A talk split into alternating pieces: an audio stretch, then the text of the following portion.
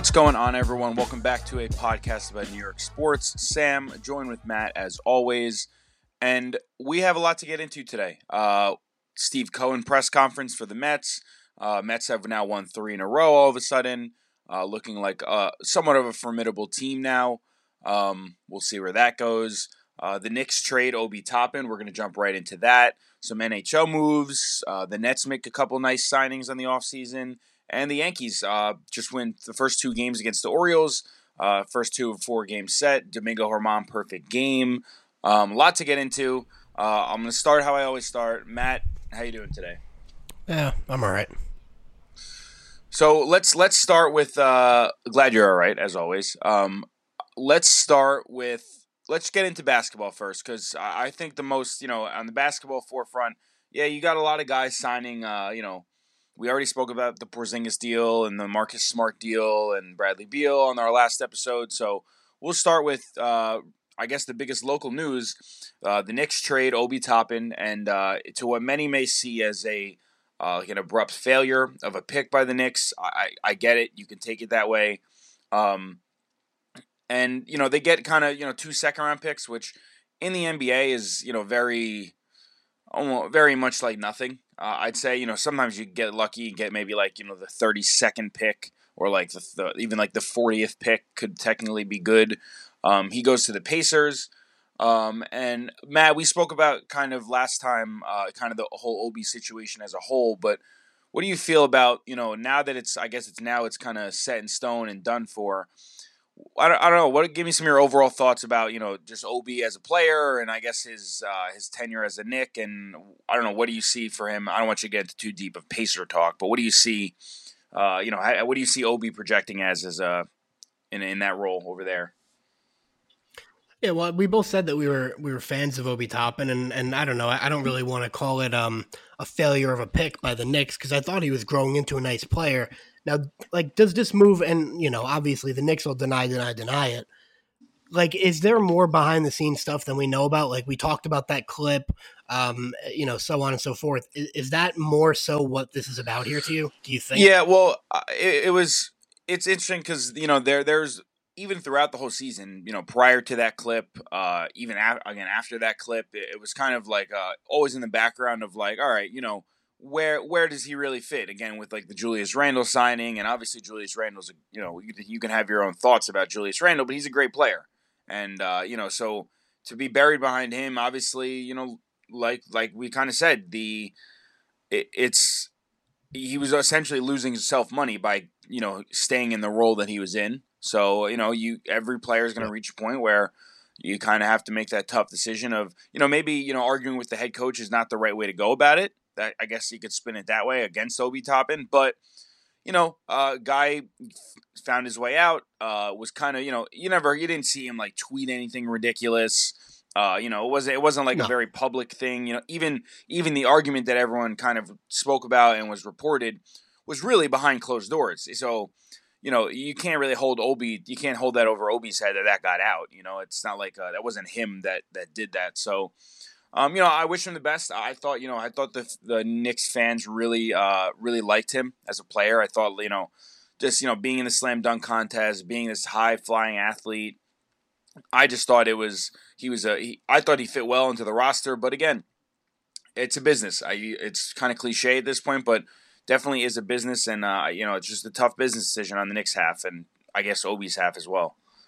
Um, did you see a lot of uh, Obi jerseys at the Garden? I know you make a you make a couple stops a year. Did it, like how many Toppin jerseys would you say so, you see? Um, um, I'd say you know the year he was drafted, I'd say I saw I you know I started to see like you know few and far between, but you could always just tell like he was one of those players that just like people liked. You know, every time he did something good, yeah. Uh, and you could also say a lot. I know a lot of Knick fans, you know, don't uh, aren't, aren't the biggest fans of, uh, you know, Julius Randle uh, these past couple years. I mean, he's been good, but you know, a lot of Knick fans kind of share the same sentiment that he kind of, uh, you know, has floundered in the big moments. We can say, and uh, you know, so for that reason, I guess the natural progression of you know just rooting for the I guess successor when the successor does something good, or what was thought to be the successor in Obi Toppin. Uh, is just natural. So I feel like it was a kind of a combination, but I was, you know, I, I thought Obi was a good player. I, obviously, I think he still is a good player. I, I like the fit in Indiana with Tyrese Halliburton, who the Knicks passed up on for Obi Toppin, which is, you know, very Knicks Knicks like.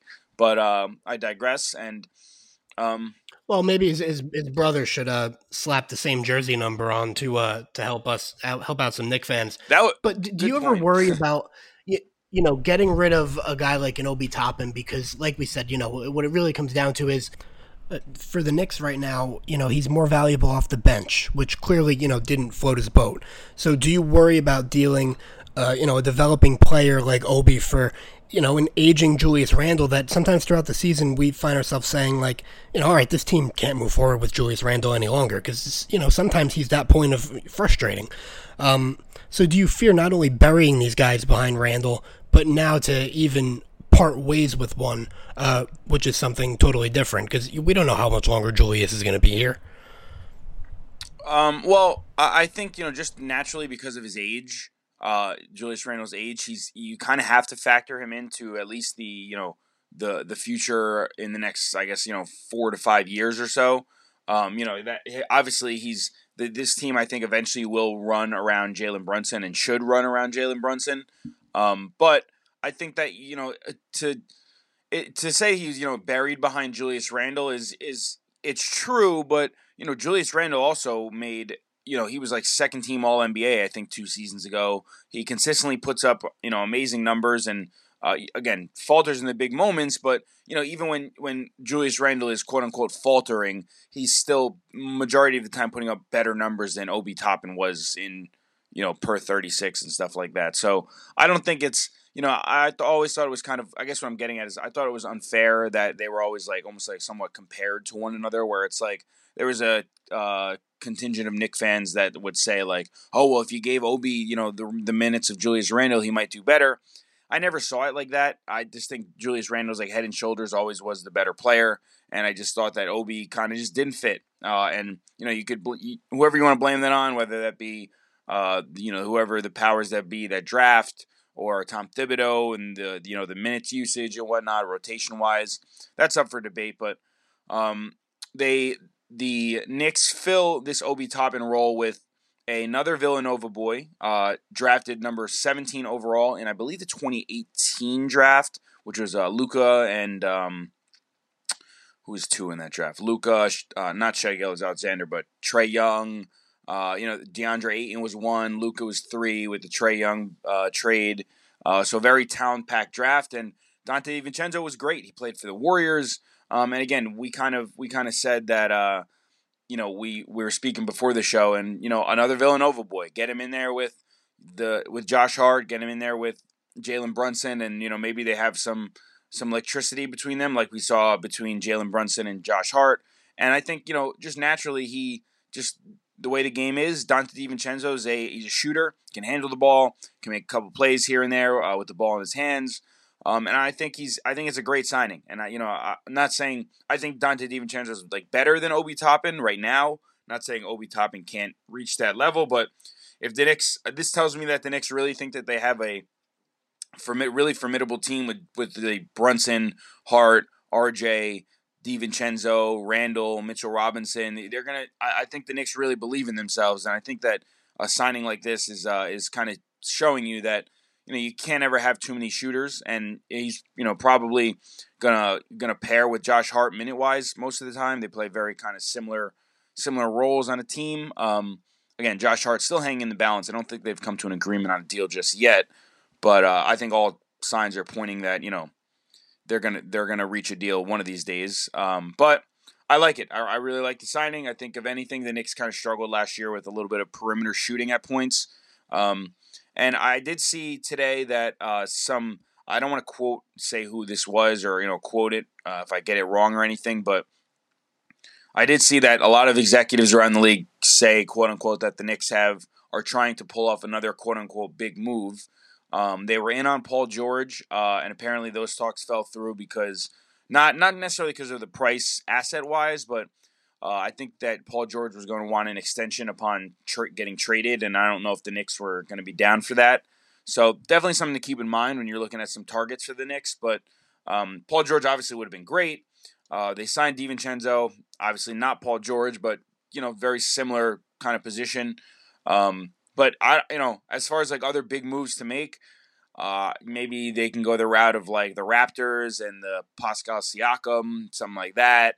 Uh, they've spoken to them in the past about you know some of their guys over there. Uh, you know, just just throwing out a random name on the top of my head, but um, we'll get the the again. We always say this, but the NBA is always due for you know one or two big you know unforeseen signings and uh, and trades. You know, any given day almost. So yeah, to be seen. But um, and and DiVincenzo, I mean, being like you said, the Knicks needed shooting, and I think this is a guy who. Uh, off the catch and shoot, he's almost shooting fifty percent ish, and to sort of have that um, relationship with Brunson, I mean, it's it's not a movie you, you, you can dislike. I think uh, I think so far the Knicks got a little bit better. That's that's really all you could ask for. Yeah, I, I strongly agree. So, uh, good move there. Um, as for the Nets, uh, a couple good signings over there as well. Just gonna quickly run through that. They signed Cam Thomas to a four-year extension, which is big. He was a big piece that they they added last year. Uh, they signed Lonnie Walker, who I actually believe was picked right after. Um, I think the pick either right after or right before Donte DiVincenzo. Um, so that was a good signing for them there. He used to play for the Lakers and made a couple plays over there. Uh, and then uh, Knick legend Dennis Smith Jr. going to the to the Nets. Uh, a lot of people like that move. Um, going to play, I guess, a, a, a, bench point guard role there. He's an electric player. Again, another one that, uh, again, saw his time with the Knicks. We've seen him up close.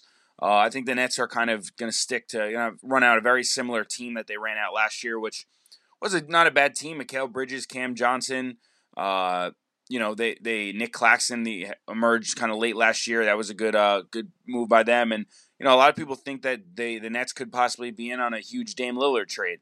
So again, well, to be seen. But uh, let's let's get off the the NBA because Matt, you said you wanted to talk a little bit about some some hockey moves that were were made in uh, the past couple weeks or so.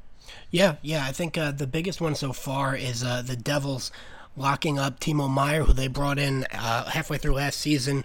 Uh, to the tune of eight years, seventy million dollars.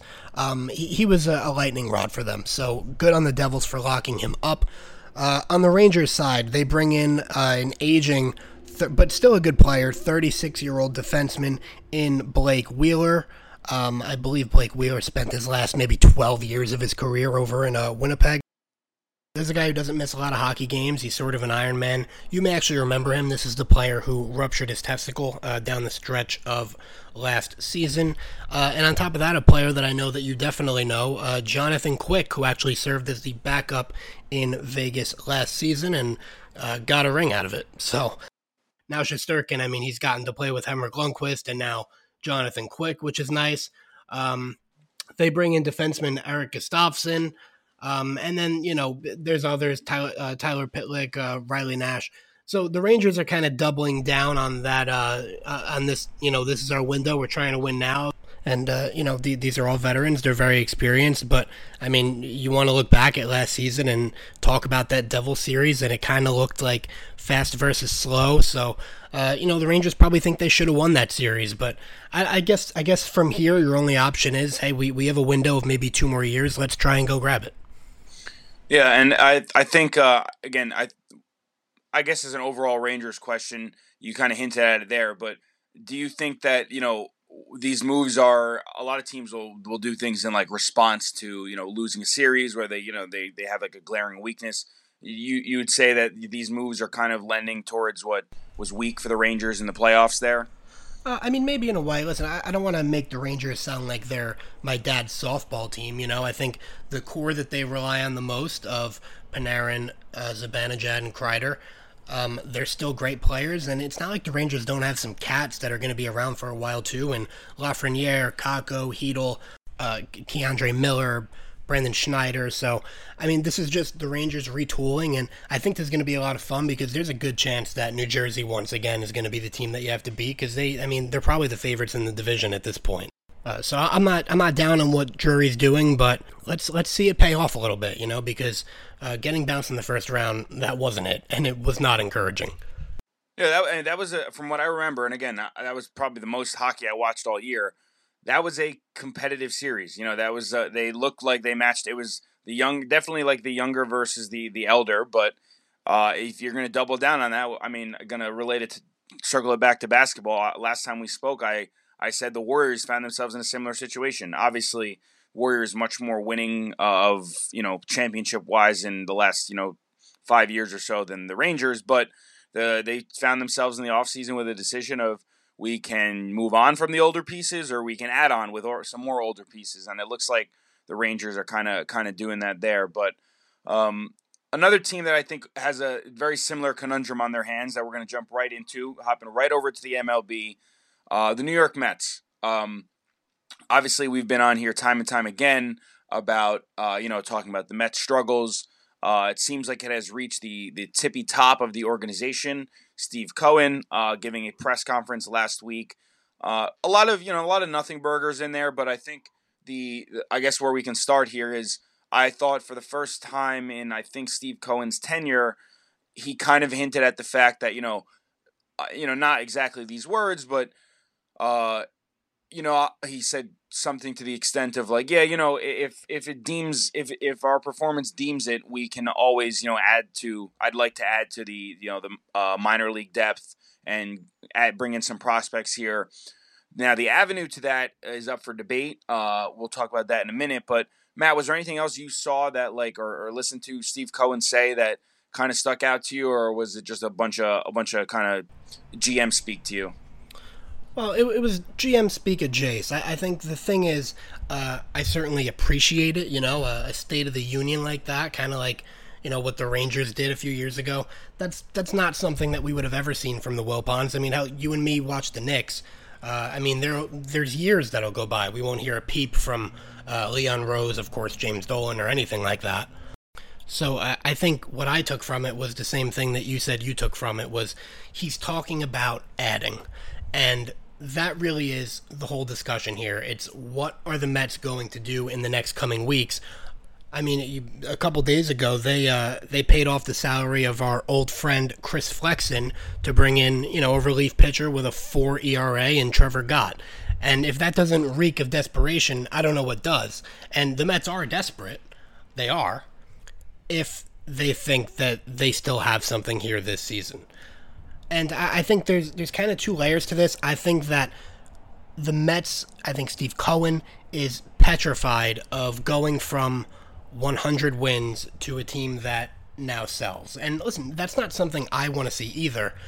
But the only thing I want to see less than that is Billy Eppler knowing that he's, you know, got one foot out the door, start to get reckless here. Now you're you're obviously an advocate, and and I sort of am too, that the Mets should quote unquote sell here. Yes. Yeah. Now, the only reason I'm not fully on board with you is because what I think is going to happen here is this is going to be, you know, a reconstruction or, or a retooling more so than a fire sale, right? Because let's talk about what the Mets even have to sell, because it's not much, right? We said, you know, if you could deal one of these two pitchers in Verlander or Scherzer, then that'll be great. Because I think the Mets see the writing on the wall with those two guys. And if money's truly not an object and they can throw money at problems, I think, you know, and this is just an example of how a, a team like the Mets would retool here rather than, you know, blow it up. I think you try to part with one of those pitchers. Um, you help out a team who, who really can win it this year, unlike yourselves. And, you know, next year you go, you know what, that didn't work, giving out, you know, these short term deals, but also the highest annual uh, average contracts of all time. And maybe next year you go, all right, well, we have to go, let's say, the Carlos Rodon route or something like that. And I think the good thing about those short term deals is it really does give the Mets an avenue to actually rebound here in the coming seasons. But, you know, when it comes to this black and white buy and sell, I, I don't know. I, I, don't I don't really want to use those terms with the Mets because, uh, you know, in no world should they be making deals to bring in you know, rentals for the rest of the season to try and make something happen this year. In no world should that be happening. But, uh, you know, also at the, at the same time, there's no world in which they shouldn't pick up the phone and see what they could do about some of these guys, like a Verlander or a Scherzer, maybe a Marte or guys of that ilk. So if we're, if we're going to call it a sell, it's a soft sell. This is a reconstruction. Yeah, so it's it's interesting because I think you know I think you're right, and again we're in, we're kind of in agreement that they need to sell, but I think that the you know you got to kind of look at you don't just sell to sell. You're right, like you don't just sell to say all right we're not good, we're just going to start selling pieces because you know there there's guys that are maybe reconstructing is exactly the right word, but the like uh, do you really want to move a Scherzer? Like what does that tell your organization? Eh, there's like kind of there's kind of more like levels to it than just like the player itself. Like you're gonna give up on a guy after you just like re-signed him. Like would you really move a Justin Verlander if you got the right offer after, you know, this big hoo-ha of having the two biggest, you know, pitchers in the league and just kind of blowing up in your face? Like do you think is that even like swallowable for Steve Cohen? Like that's that's like a that's an abrupt failure. I mean, we spoke about Obi being a failure of a pick. That's a that's a that would be a misery if that if that was what resulted in uh, you know the Steve Cohen's I guess first big splashes we can say. Um, but on the same token, I think I'm a big believer in you know you you gotta ha- the phone's got to be on and you got to you, you have to you know listen to offers because you never know who's going to over offer, who's gonna who's gonna over you know, who's going to give you a, a, a, an offer that for Scherzer that you're going to say, look, Max, unfortunately, it's just not working out this year. If you we have enough respect for you that we're going to make you, you know, give you a good shot to win here. You know, maybe it goes to the Astros or a team like you know, up and coming team like the Orioles or something like that. But um, there's definitely a lot of prospects to be had. Um, but like I'll simplify it for our listeners, and I guess our just the sake of our conversation. But the kind of deal you're probably getting for a, a Scherzer or Verlander is like a really bad contract like a Josh Donaldson, and then like maybe like one or two like you know B level prospects. You know, what are people really going to pay for a, uh, a a pitcher on the the wrong side of of I guess the age range? You know what I mean? Well, yeah, I mean that is the whole thing here. It's what do they have to sell? Um, to your point of the message that it sends to the clubhouse, I mean, I, I think their play uh, sent sent its own message. I'm not too worried about that. But yeah, I mean, if you really want to delve into it, the only names that I could really think of that are viable uh, sell candidates are the two pitchers, and then you have Starling Marte. I mean, who else? I mean, are you really going to get a return for a you know a Mark Canha? No. So I think there's really about three players. Well, I think Marte could, could definitely bring in some value to a couple teams. Uh, I mean, you could you could go the route of I know I've heard some Met fans say you know Jeff McNeil's not exactly like the youngest player in the world. He's he's I believe he's what 31 or so, 30, 31. He's not you know he's not like 26. He's not like you know a young guy like Alonso. I mean, you can kind of go from the top down here where you can kind of see you kind of look at like all right, who who aren't we moving? You're not going to move Lindor. I would find it almost impossible to believe you'd move Alonso. Um, I doubt you move Nimmo. You just signed him. Uh, I mean, guys, you're now you're t- you're at the guys like the Canhas and again, the Martes, David Robertson, you, could you could you just blow up the bullpen and get some good value back for for David Robertson? That's very possible. Does anyone want, even want Ottavino? Uh, I mean, I don't even know if the Mets want Ottavino. Uh, and then you know you got your guys that you know like the Quintanas of the world that haven't even pitched this year, but you know maybe if you're just gonna if you're just gonna blow it up anyway and you're looking to just to kind of just recoup something for it, then you might as well just get rid of anyone that can kind of you know, is either on an expiring deal or, or something to that extent. But yeah, there's really not much to sell. That's the thing. Like you, when you're when you're selling, when you think of a team selling, you're not.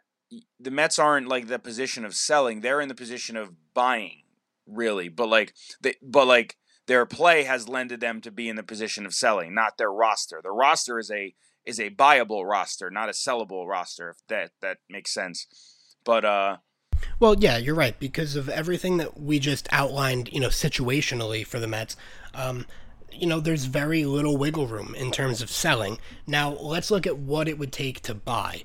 Let's say the Mets have to finish around, you know, 86 wins to uh, to get into the postseason here.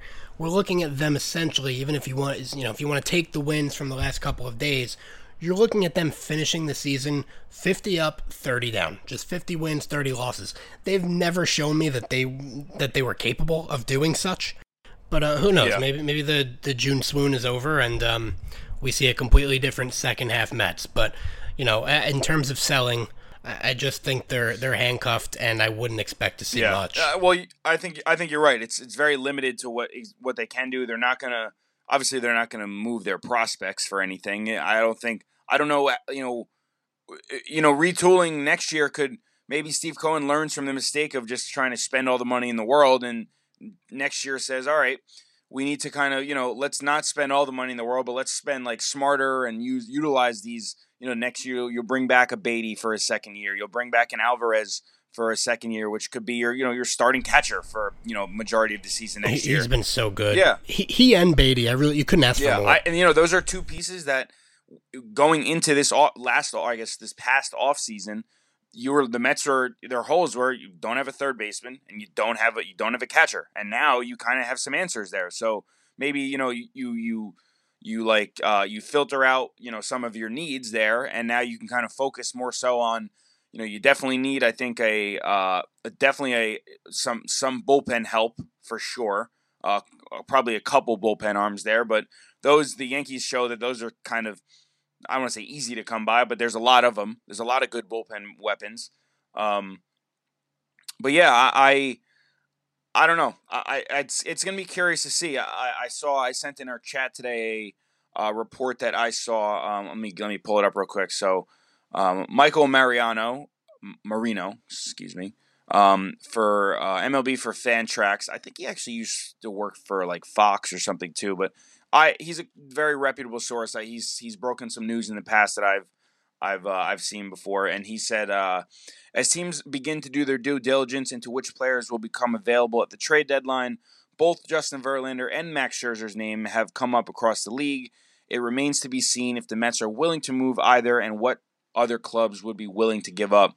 So uh, you know that tells me they're they're probably fielding calls. They're they're probably you know, hey hey Astros GM, you know, hey uh so and so, what you have any interest in in Scherzer? You know, maybe not dangling him like that, but if they're fielding calls, they're probably not hanging up the phone. Well, yeah, they've they've kind of played their way into uh, being dealable pieces now. I, I mean, a, a couple weeks ago, um, you know, when neither of them can miss a bat to save their lives, it you know it was like, well, who would pay for this? Who wants this?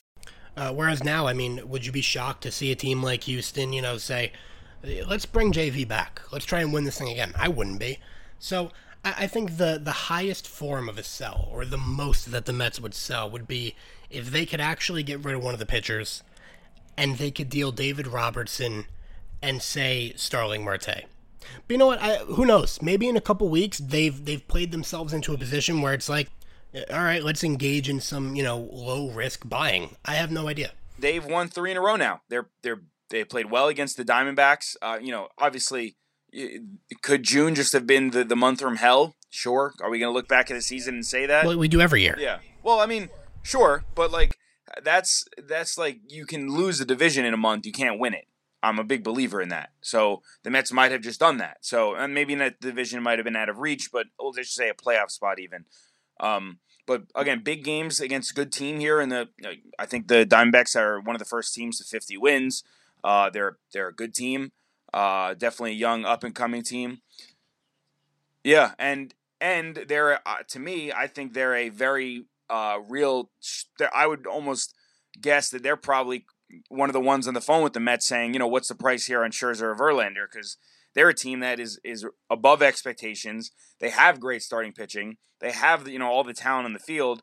And you know, you bring in a, a seasoned veteran like Scherzer to a young and up and coming team like that and that to me that screams you know Braves to me, uh, you know from a la, you know four years ago or you know something like that. So to be seen there. Um, so yeah, and, and speaking of the Diamondbacks, if you're a Met fan who's just out, just done, you, you can't fathom to watch them anymore. There's always a reason to put a baseball game on. I mean, watch the game tonight and watch this kid Corbin Carroll. I mean, especially if you're on the side of uh, wah, I miss old timey baseball. Uh, this is a, this is a bat to ball kid, and he's he's electric. He's a lot of fun to watch. So I would tune in just for that. Yeah, very good. I like him a lot. I'm a big fan. Yeah, and I, I like the Diamondbacks overall. Um, I, I, I just think they're a fun team. Uh, they have a they have a again a great pitching staff. Um, and you know they they're they're outperforming, and it's it's fun to see young, you know young teams outperform uh, themselves. It's definitely uh, definitely something that you don't really see too often. Um, we uh, so just kind of going to close the book here on the Mets. Um, tough schedule coming up. Uh, they they have two more games against the Diamondbacks in Arizona. Uh, they'll then they go to San Diego and play the Padres, who beginning of the season were underperforming. Now I think they're kind of coming into form a little bit. Uh, they're um, they're going to start scratching the surface of reaching 500 balls soon enough. They play three games there, then they come back home, and the Mets play three against the Dodgers, and then you reach a little bit of a soft spot there with the White Sox and the and the Red Sox towards the end of July, and then you're going to end the end July with the Yankees, and then a four game set against the Nationals. So. Uh, kind of an up and down schedule. This is definitely a, a tough part of the Mets' schedule. Um, they they win a couple good games against the Giants, though. Win a couple good games against the Giants. Beat the Diamondbacks in the first game of the series. You know, you start winning two of every three, and you can find yourself in a good spot, especially down the stretch. So I, I just don't want the front office to be um, to be brainwashed by the you know recent success. Yeah, you don't want to make you don't want to make that mistake and then bury yourself for you know the next three or so years. But again, speaking of mistakes, um, this actually I started thinking about this because of the text that you sent yesterday. Yeah. Could you and and what you sent just for everyone was a uh, it was just one of those slash lines player A versus player B, um, and player A was Carlos Correa, who very well could have been a Met. You could even argue should have been a Met, and player B was Anthony Volpe. Could you imagine if in the midst of all of this Mets chaos garbage that Carlos Correa's salary was just right in the mix of it. yeah, well, that's that. That's a great point because he is. Uh, do you have those numbers in front of you, or I'll get them. You, were you just quoting the? Uh, I'll get them. It's I'll not a big deal. We don't have to. We don't have to go through. The uh, yeah, so I you know just in just out of curiosity, I, I was looking at some of Volpe's numbers on the screen. You know when he comes up to bat, and I knew he was hot. He's hitting like you know 400 plus in the month of uh, in the last like two weeks or so uh, 407 to be exact, with a 1 dot OPS in the last seven days. Uh, I think you get. Well, I asked you uh, what exactly is the adjustment um, that we're seeing these results with Volpe now after he made an adjustment at the plate. Could you just kind of reiterate what that was exactly? Yeah, well, I mean, the they say, and you know, I don't have the exact numbers on this either, but he, you know, just thinking from a pure baseball standpoint, he closed off his stance. Uh, you know, put his front foot a little bit closer to the plate, and now he's where he, whereas he was getting beat on the outside pitch, uh, now he's hitting the outside pitch and hitting it for power. And you know, I think it's he, he's he's still striking out a little bit too much for my liking personally. You know, I like to see he's a guy with obvious speed that you know you like to see him you know put the ball in play and you know put some pressure on the defense. Um, but again, he's you know you're let me know when you have the stat line up, but he's he's he's outperforming Carlos Correa as of right now. Uh, yeah, as of last night, we had a uh, Correa slashing 218, 11 home runs, 37 ribbies with a 695 OPS, and no stolen bases. And then you have Anthony Volpe with a 221 average, 11 home runs as well, 29 ribbies, 682 OPS, yep. and really the difference maker, the 16 stolen bases. Yep. And really, the another huge difference uh, for Volpe is, I mean, he's playing a much better shortstop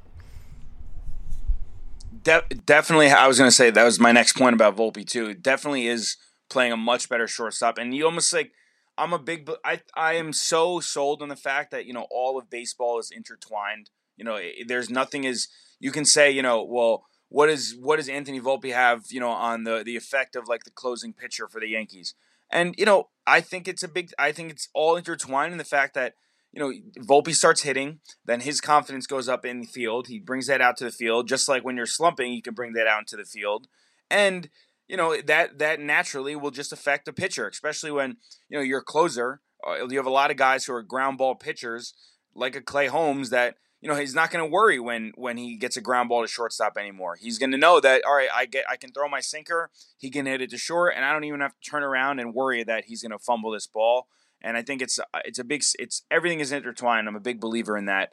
Um, one thing before we start getting into some more deep Yankee talk, I don't know if you just saw this. This broke as we might have started the uh, started the pod here. Jimmy Cordero suspended for the rest of the season uh, under MLB's domestic violence policy. Crazy, uh, you know. Obviously, no, sub- not going to support that. Uh, it was pretty quick that the Yankees. Maybe he'll uh, maybe he'll come back and hit for the cycle. Yeah, Well, if he comes back and hits for the cycle, he's totally revamped his entire career, considering he's a relief pitcher. Oh, uh, I had the wrong player. but uh, yeah, it's, we've seen Domingo Germán just throw a perfect game. We'll talk about that in a minute. But yeah, that's uh, going to be interesting to see what they do there. Maybe that opens the door for. I mean, I don't even know. They're going to have to call up a relief pitcher or another arm of some sort. Maybe they can. Maybe that means they can call up someone with some length in the bullpen, like an Albert Abreu. I mean, uh, sorry, not Albert Abreu. Um, Randy Vasquez, who's pitched, you know, a couple spot starts here or there, and maybe he can provide some, you know, a little bit of like a rest day or so for the bullpen. Maybe they can, you know, suspend him, and the corresponding move is just naturally Rodon, and then they can move, uh, you know, not Clarke Schmidt. He's been pitching very well, but move someone from the starting rotation into the bullpen. Maybe Luis Severino finds himself in the bullpen for a little bit. He's been kind of rough of late, uh, just to kind of get him right. Maybe go with a six man rotation Again, this just broke as we kind of came onto the to record, but for the record, for everyone, I obviously thought he was talking about yeah. Franchy Cordero. Is he even still on the roster? I he's not definitely not on the, the uh, you know the 26 man roster or the 25 man roster, but I don't know if he if he accepted like a, a an assignment in minor league or I don't know where he's at, but I don't know if he, how much he's going to really factor uh, into the the Yankees plans, but um, let's let's stick with the Yankees here. They they're playing you know somewhat up and down ball. It's uh it's it's kind of you know they win they win two great games against a good team in the Orioles, but then they lose and you know they lose two of three to the Cardinals. Uh, kind of like a weird double header that first day. They get smoked in game one, 11 to four. Uh, they win game two with Cole in the mound. You know, they the Yankees are so weird with the, these double headers and the way they think about things. Uh, well, didn't um no, Cole lost, right? Because that was the Montgomery Cole game in St. Louis. No, Sevy lost. Sevy, uh, Sevy pitched against Jack Flaherty, who is a is a target of mine. Um, and then the next day, oh, I'm sorry, you, are right. Cole did lose, but the Yankees won bullpen game. All right, yeah, you're right. Cole was slotted to start the second game, and then because they made it into a double header, they pushed Cole back a day, and they they left uh, they let that second game be a bullpen day opposed to letting Cole do that, and they won shocking. The Yankees' best bullpen in baseball only give up two runs the entire game. Stunner. Um, and then you know I didn't think Cole didn't pitch bad at all. That was just the Yankees. I just thought played you know some. Uh, that was just not a good game the Yankees played. Cole goes six, six hits, two earned, five strikeouts. Obviously not you know Cole's A plus stuff, but uh, yeah, Montgomery went six and six and two thirds, two hits, six strikeouts, no runs. Kind of kind of shoved it in the Yankees' face right there. Um, but look, you know it's the Cardinals. Uh, obviously, it was again weird doubleheader, 120 degrees all three of those days. They kind of, uh, you know, they kind of punted game one. Yeah, ex- exactly. That was they they as soon as Sevy was bad in the first, you know, two three innings, they the the series was written right there. Uh, they come out with one there, and then these last two games against the Orioles have been great. They've been playing very well. Volpe's giving you a reason to watch. Volpe and Bader, man, I'm telling you, these guys are fun, fun players. Especially Bader. Bader is in the last week, Bader's got a uh, got, got a one two uh, sorry a 1.0 OPS in the last week. Uh, he's got a huge home run yesterday, and again, you know. The, we, we say this about some players, you know, when they're slumping and, you know, they, you know, what do they have to offer? If, even if Bader wasn't, even if Bader was, had half of that OPS and had a, you know, a 500 OPS, he's still giving you gold glove defense in center field. I think he's if if not the best, he's in the conversation of the one of the best defensive center fielders in the entire league. Um, he's great, and I think you know it's we we make a lot about uh, a lot out about Judge being out and his effect, his residual effect on the team, but I think the same can be said about Bader. You know, he every time he's in the lineup, he they the outfield is just more solidified. You got a you got a rock in center field there, which obviously again nothing mutually exclusive helps the pitchers you mean there's a huge difference between IKF being in center field and Harrison Bader being in center field. You don't have to watch every Yankee game to realize that. Uh, but again, Volpe hot hitting 400 in the last seven games. Uh, IKF hitting 417. Uh, Higgy with a couple, couple uh, huge home run, couple big RBIs. He's in 360 in some limit at bats.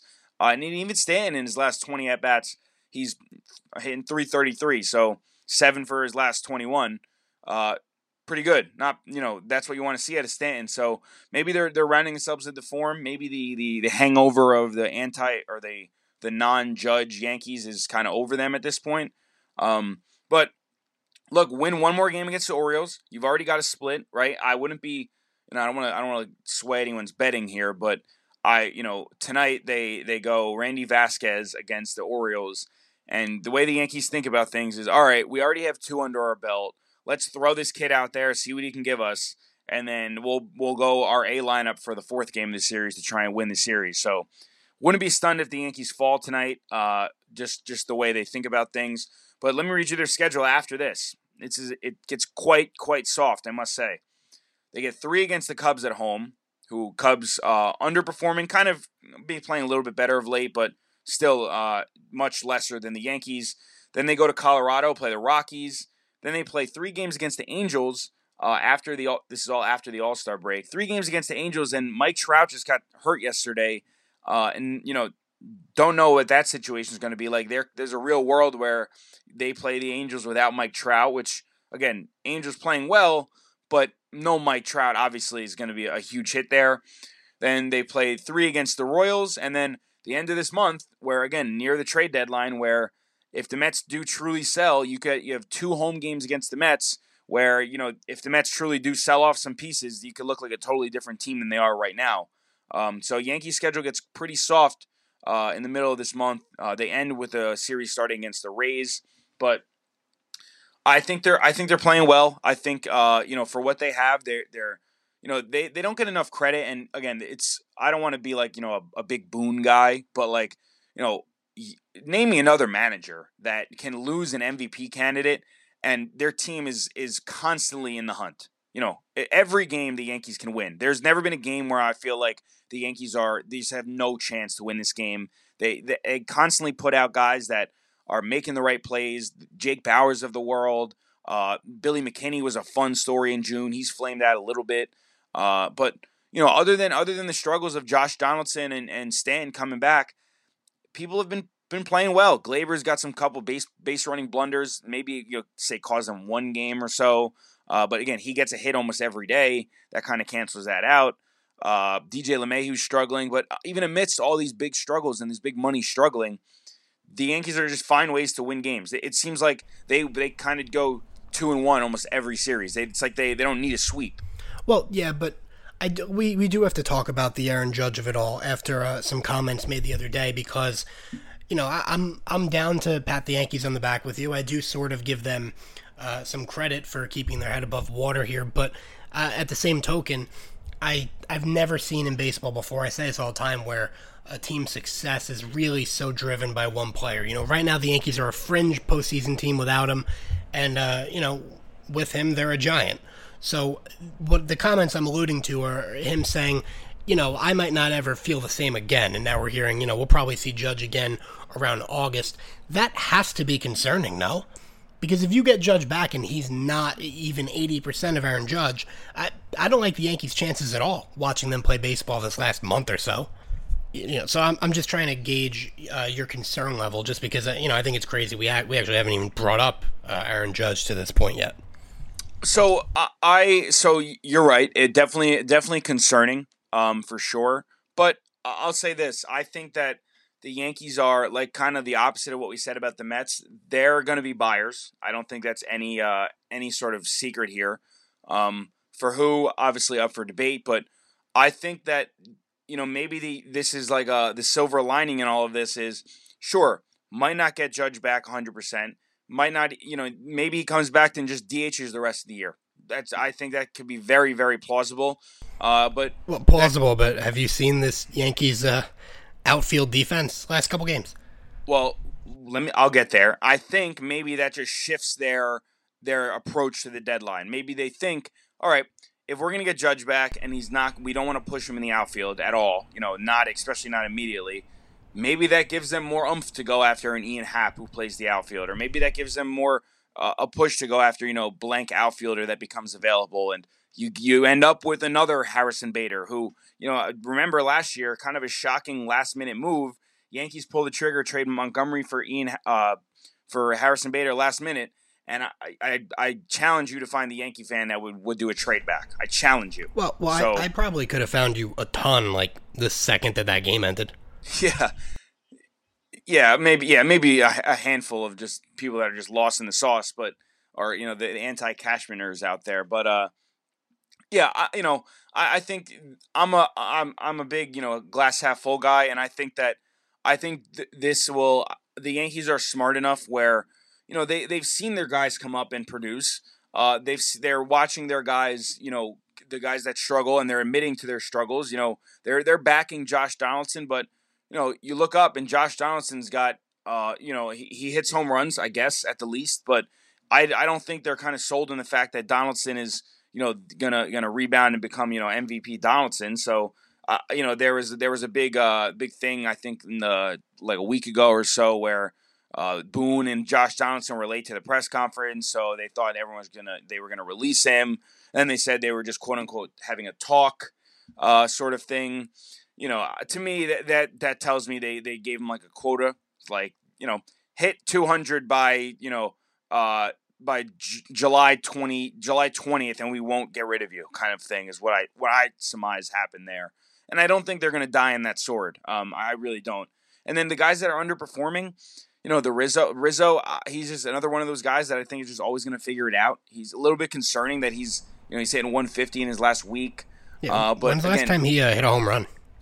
Uh, it was it was like May. It was like May, I think. It was like May twentieth or something like that. Uh, I heard that on the broadcast yesterday. Um, but again, you know, it doesn't he doesn't worry me. I think partially he was kind of overperforming to begin the year, and I think the the true Rizzo is somewhere between the overperforming one uh, in the beginning of the year and the the now underperforming one here. So I think you know if he can kind of even himself out, become like you know if he's hitting 270 and you know, uh, at the end of the year, which he's always hovering around, you know, 260, 280. Beginning of the year, he's hitting, you know, he was at 300 for a couple weeks there. So I don't know how realistic that was. Um, but look, as long as we have IKF in the lineup, where we can win ball games. So that's all I care about. Um, but it, look, like the, I mean, it, obviously joking there, but not joking the fact that IKF. Uh, Ryan sent this in, the, in a chat earlier today. Was talking about some of IKF's ranks, um, but he he really is since May 24th in a minimum of 50 plate appearances. Listen to this of Yankees. IKF ranks first in average, first in on base percentage, first in K percentage, first in runs, first in RBIs, first in stolen bases, second in slugging, second in OPS, and second in WRC plus for well over a month. So like overhated. Whatever they've done, they told IKF or whatever adjustment they gave to IKF, it's working and he's you know maybe he's you know the the undersung hero of this season and i guess picking up some of the judge slack uh but so be it he's been he's been an absolute gem uh he's he's he's constantly said the right things and you know we always ridicule guys for not being able to handle new york uh, a la the Sonny Grays, the Joey Gallos of the world, and no one's handled it better than IKF in a tougher position. You know, what's the tough? The, what's the hardest position to play in, in New York baseball? I'd say Yankee shortstop. Well, Didi's position, right? and and you know, especially like coming right off of Derek Jeter, him having to be the shortstop. Do you remember the Boo Birds and the? Oh. Yeah, and but guess what? He he was he was another one that kind of responded well, and you know, a lot of a lot of Yankee fans would beg for Didi back still, even though I don't even know if he's in the MLB anymore. But you know, so you know, there's I think it's eh, there's something to be said about guys that you know fail at first and then bounce back and like I just said, he's first first or second in almost every offensive category in the last over a month. So, uh, I you know IKF has been great. Uh, you know, I'd love to see him continue this for the whole season and kind of you know earn his earn some respect among Yankee fans. I think he already has, especially you know definitely me. But um, I think this is going to be a big trade deadline for the Yankees. I think they can be a real player for a really big splash move. I saw, and this wasn't a report uh, was an article about you know let's say the the Padres continue to underperform like the Mets, and let's say that they go the Mets route of all right, we don't you know we're not going to buy because we're we're just not going to do anything in that crazy division over there. Uh, you know what if they decide to to to flip a Soto? Could the Yankees be in play for Soto this time? They were in play for him uh, when they traded him when the, the talks were uh, when they was it last season or two seasons ago when they traded him last season, right? Yeah, that's it. Doesn't feel like he was on the Nationals last season. Yeah, so he could. I mean, you know, that's that's obviously a, a, a huge swing there, but you know, I think the I don't know. I don't ever put anything off limits with the Yankees because the unlike the Mets, where I guess where the Yankees differ is the Yankees do still do still and always will have the a big farm system. They, I mean, Dominguez is probably if not one of the more valuable chips in all of baseball.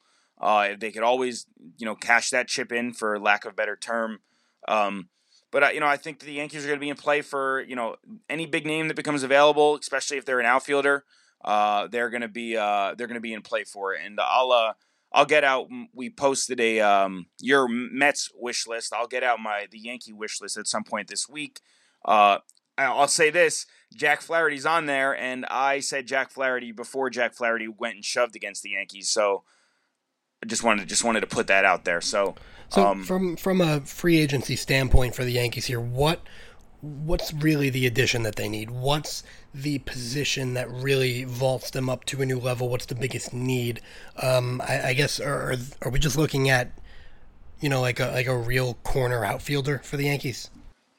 Uh, I'd say I'd say yes because I think that uh, again uh, this is all all intertwined with you know whatever judge whatever judge's amount judge's injury amounts to, but like just just off the top of my head, looking at like the White Sox, right? Like not you know a guy like Luis Robert, right, who's young but is an absolute slugger. He's got 25 home runs. He's been 270.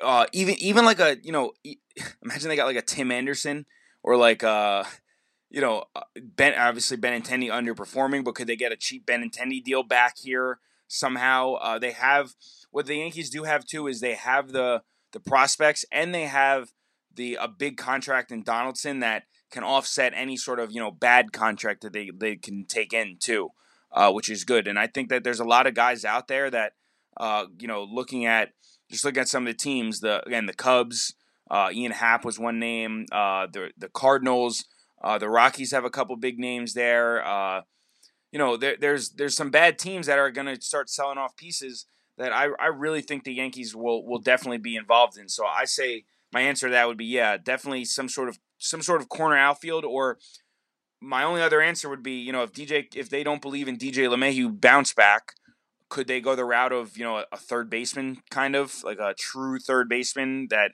isn't hitting 120, you know, isn't hitting under 200? Sure. Yeah, well, let's do this. Let's as an overview of everything we just talked about with both of these teams, let's propose a Met Yankee trade. Now this won't this wouldn't be something that like we're asking for or rooting for to happen, but just to kind of outline, you know, the needs of each team and the players in which, you know, you'd feel comfortable dealing or something like that. Well, like what what do we think with the Yankees in terms of this? Like a Pham or a Marte? I know you'd like a left-handed hitter, but um well, I would definitely I Pham is on a is on a tear. I would definitely take Tommy Pham or Starling Marte. Um and they're both I mean, Marte's obviously struggling this year, but uh, he's he doesn't have that crazy of a contract. He signed through 2026, but it's nothing nothing too big. But you know, again, the Donaldson contract, we could just offset the money with that. So that it would be other than that, it would just be a matter of parsing through Yankee prospects to see what clicks there. Um, I believe Tommy Pham is on a one year deal. Correct. Um, if I'm not if I'm not mistaken, I'm I'm pulling it up right now. But Tommy Pham's been hot. If I was the Mets, yeah, he's on a one year, six million dollar deal. So. Mm-hmm Tommy Pham would be great for the Yankees. I, again, obviously not a not a lefty. You'd like a lefty in Yankee Stadium, but um, he to, Tommy Pham's hitting 287 and playing could play left field for the Yankees any day of the week for me. So uh, if you know if you can get a would the Mets and Yankees do a Tommy Pham for you know a uh, I don't know a well you're looking to uh, offload the Donaldson contract whichever way you can. Well, you wouldn't even need Donaldson for Pham because he doesn't even make that much money. The Yankees could take in a six million dollar contract for right. you know without without having to give up any money. Is what I'm saying. You could do a one for one. So what what is the type of player? That the Yankees would actually that would want or need that you would be able to offload Josh Donaldson? Well, I think I think that that would be more so like a Marte or even like if you really want to get big, if the Yankees wanted to get in like the Scherzer of it all, if they're going for like a huge contract like that, I think that's where the any sort of Donaldson deal will get done. But um, I, you know, I think the Yankees definitely have uh, the Yankees definitely have a lot of pitching prospects. Uh, I think a lot of a lot of things line up with a Tommy Pham deal for the Yankees. I wouldn't I would not hate that whatsoever, and I think that it would behoove the Mets to do so because Tommy Pham's value is not going to get higher than it is right now. Agree or disagree? Oh, totally agree. Um, so so the, I guess the last Yankee note that we really wanted to hit on, and I actually don't know the exact date, so this is just me asking you a legitimate question. Uh, Rodon, when does Rodon take the bump? He's pitching uh, in one of the Cubs games. Is going to be his next start. He he just made his last. Uh, he pitched for the Hudson Valley Renegades, I believe, uh, maybe three or four days ago, and his next start will be uh, one of those Cubs games. They said I think it was like the seventh or the eighth or something like that. I feel like that this is like a little slept on to like bring in an ace who's going to be your two. Um, you know, especially with how Severino's pitched, and um, I don't. You're you couldn't be and another. We didn't even get to this, but Nestor Cortes started throwing off a mound as well, and he seems to think that he can be back. You know, right after the All Star break as well. So you're going to be looking at a Yankee rotation of Cole, Rodon, uh, net, you know, this is what I'm saying. They might they might just bump Severino to the bullpen and say they're going to go Cole, Rodon, uh, Nestor, um, Clarke Schmidt, who's definitely earned it, and then some mix of could be Domingo, could be Severino, could go six man rotation, and the Yankees pitching, who again couldn't be the least of their problems this year. Even though they sign, they make a huge splash in free agency, sign a huge free agent, don't get any contribution from him now is getting the addition of Carlos Rodon. So I don't think for a second, uh, you know, maybe the Yankees look to add another like bullpen weapon. Uh, but again, if Carlos Rodon's back and healthy and, and he's even, you know, if he's even 75% of whatever Carlos Rodon was last year, you know, going forward, that's a home run. And, you know, the way the Yankees think about things, that's an addition at the deadline to them you know. So yeah, well, there's gonna that's gonna be a huge stretch, a huge second half for the Yankees. I, I would like to say the same about the Mets. I mean, eh, you know me, I'm realistic. You know, I'm not gonna I'm not gonna jump up and down over uh, over three wins. But you're coming off of a month where you didn't even win a series.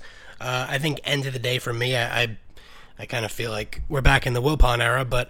I, you know, I want meaningful games in September. You know, let's let's start to play a little bit of winning baseball because I mean, to sweep a to win a series was uh it was foreign just moments ago. Yeah, it, uh, yeah, three game winning streak was like a, a dream a month ago. So, yeah, you're right. There, it's a tough spot for the Mets, but uh, you know, definitely, uh, I think you're you're playing probably your most meaningful baseball right now. Honestly, this is this is these are the meaningful games now. So, um, anything else you wanted to add? Uh, no, just that I, I hope there's good baseball for us to talk about uh, on this silly little podcast. Uh, during the dog days of baseball, I'd like to get Matt DeSanto back on here. I feel like that's electric when we have the uh, the threesome in here. Yeah, we, we, we miss Matt. He's actually uh, out of the state. I'm not going to reveal his location, but he's out of the state until uh, what do you mean you're week, not going to reveal? What is he, the president? You can uh, you can do you can do your own research on that, but uh, down south somewhere, we'll say. But, uh, anything else you wanted to add before we get out of here? Um, Shohei Ohtani to the Mets.